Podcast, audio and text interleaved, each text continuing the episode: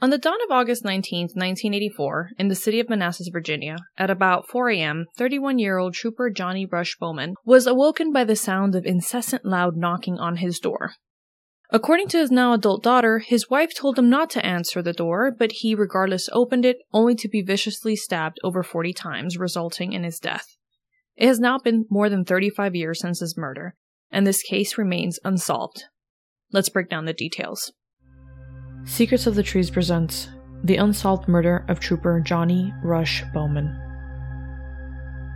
Trooper Bowman was a 6'2 former Marine Corps sergeant, and at the time of his death had already been with the Virginia State Police for five years. This was a man who would have had years of training to see the dangers in everyday situations and would have known how to assess and proceed in said situations. His daughter, Nikki Bowman, stated that he had been doing a special assignment the night before, came home to sleep for a few hours before heading back out to work again. There was a loud knocking on the door, and it was nonstop with potential doorbell ringing as well. Trooper Bowman came downstairs dressed in Adidas athletic shorts, a t shirt, sneakers, and was unarmed. His wife, who was already downstairs, pleaded for him not to answer, but he went ahead towards the door. The assailant identified themselves through the door as the fucking power company, using the actual word, and so Trooper Bowman opened up. He was stabbed between 40 and 45 times, receiving injuries to the face, throat, and upper body. Police believe that he tried to bear hug the assailant as he also had multiple wounds to his side. Police also deduced that after Bowman fell down to the ground in the fetal position, the attacker continued to stab Bowman repeatedly, creating a pool of his blood. The assailant then fled on foot as police found tracks of bloodied footprints leading away from Bowman's residence and across a parking lot. They left behind a pair of sunglasses a curly haired wig, and a construction hard hat. Bowman was pronounced dead 45 minutes later at Prince William Hospital. The more I researched this case, the more confusing it became. According to the sources I read, Bowman's wife, Terry, had fallen asleep downstairs on the couch and was awakened by the doorbell ringing. She heard her husband come downstairs and also heard the attacker state that he was with the fucking power company. Then she heard the commotion. All this was happening while in complete darkness. She says she ran down the hallway and dialed 911 twice, wherein she told dispatch her husband was being assaulted just a few feet away from her. She then stated later it was too dark to see the killer. So why was the killer wearing sunglasses if it was so dark? Bowman's brother Bobby was in town visiting and sleeping upstairs. He came running downstairs once he heard the commotion, trying to help his brother. He stated he and the assailant fought briefly and that the killer was a large black man. Police later revealed that the evidence suggested the killer was a white male, conflicting with Bobby's claims.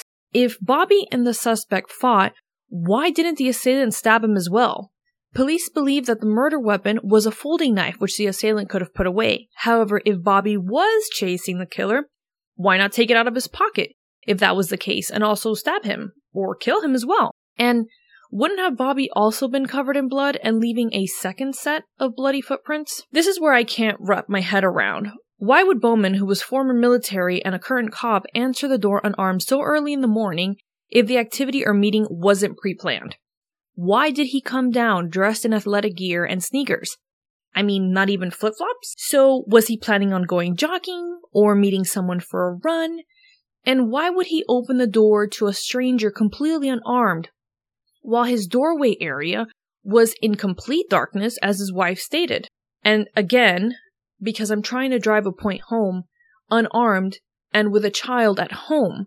Why so many blatant risks? Also, why would Bowman open the door to someone who identified themselves as the fucking power company, using the vulgarity itself? I can't imagine a situation where if someone said it's the fucking maintenance man, or it's the fucking city official, I would just open the door nonchalantly. However, if it was someone I knew and they said something similar, joking, or just to be crass, I would open the door without any concern. Nearly two years after the murder of Trooper Bowman, in 1986, officials claimed that a dramatic progress had been made in the case with an arrest coming soon. These officials also claimed that there was a high degree of familiarity and emotional involvement between the suspect, Bowman, and Terry, Bowman's wife.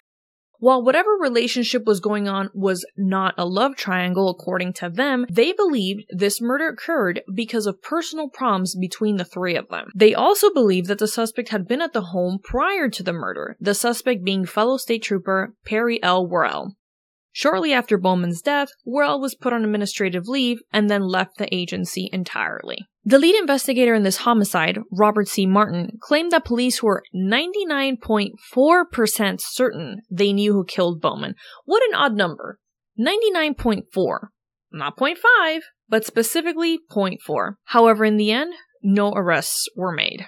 Worrell's attorney stated that he was placed on leave for medical reasons as he was upset of the death of Bowman as apparently the Bowmans and Worrells had been friends for a very, very long time. What I will present now is speculation and opinions inferred from the material that I've read, and it is very, very limited material that I was able to source.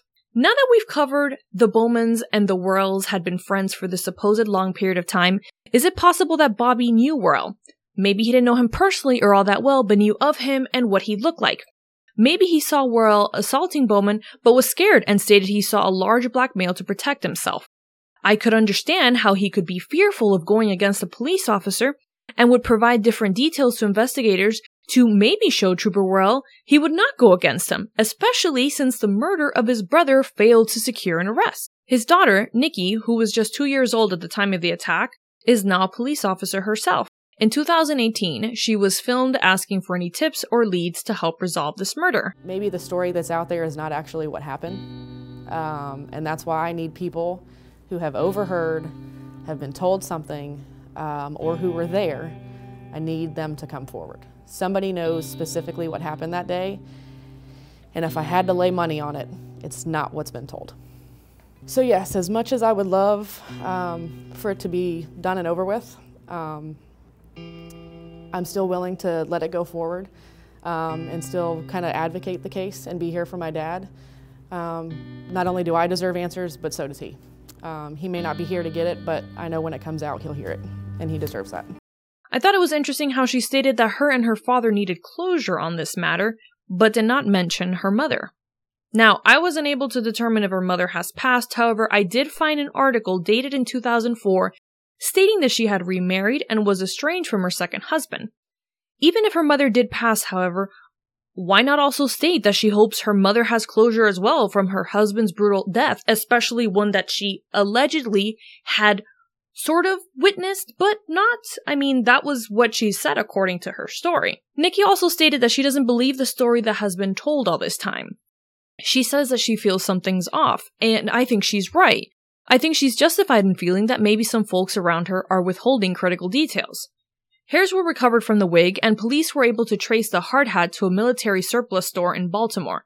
But these did not provide a significant break in the case. Police had several theories, including a dispute caused by sudden rage and a drug induced crime, however, nothing came to fruition on these ends.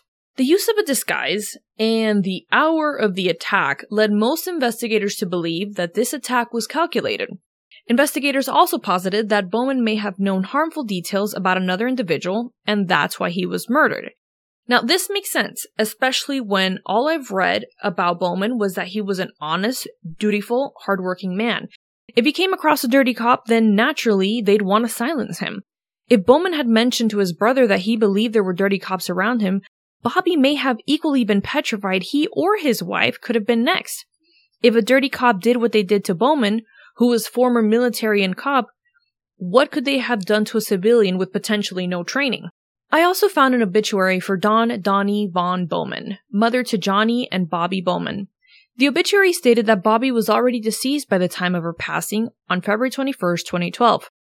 In the guestbook entries, there was one posted on February 24, 2012, by Terry Bowman Hunley, which stated, Downey, I'm sorry that the tragedy of Johnny's murder separated our lives and created such a distance between us. I know with your passing you are no longer in pain and have finally been reunited with Rush, Johnny, and Bobby. I hope the reunion brings you peace and happiness you have longed for over the years. Nikki will be with you on Saturday to bid you farewell. Please smile down on her to ease her pain that she feels without you. Now, I'm aware that anyone can make an entry into an obituary and write all sorts of things. Did Terry really write this? This was a high profile case at the time. It could have been written by someone else who kept track of the family over the years. That's a possibility. But let's say this was truly Terry writing this entry. She stated, I am sorry that the tragedy of Johnny's murder separated our lives and created such distance between us. She also wrote, Nikki will be with you on Saturday to bid you farewell. Please smile down on her to ease her pain that she feels without you. So Terry didn't attend the funeral? And why did Johnny's murder cause a rift between them? Was Dawn already suspicious or even wary of Terry prior and during Johnny's and Terry's marriage? Did Dawn hold the opinion that Terry had her son murdered? Does this tie back into the triangle proposed by police earlier? As if all that was not confusing enough, I came across a Facebook account of a gentleman called Billy Rhodes. As of late, he has not been active on this account, however, he had a few frenzied posts stating that the murder of Johnny was a cover up. Rhodes stated that the prosecutor at the time, Paul Ebert, was 99.4% of a conviction, even though Ebert went on record at the time saying that there had been no arrests thus far because we haven't had enough evidence to convict. Ebert would not say what further evidence would secure the prosecution's case. Rhodes then mentioned a young attorney at the time called Carroll A. Weimer Jr., who is now a judge. I was able to confirm that there is a judge by that name in the 31st Judicial Circuit in Virginia, which is in Manassas. He goes on to state that Judge Weimer had a sister named Melanie Sue Weimer, who married Worrell. In what appears to be a fit of rage and jealousy, Worrell, whom Rhodes claims is his cousin, stabbed Johnny 45 times because of Melanie. He goes on to say that Melanie Sue's name is now Melanie Rusnak and relocated to Dumfries, a half an hour away from Manassas. The articles I found confirmed that Worrell's wife was Melanie. I also found an obituary for the father of Judge Weimer, which lists the names of family members.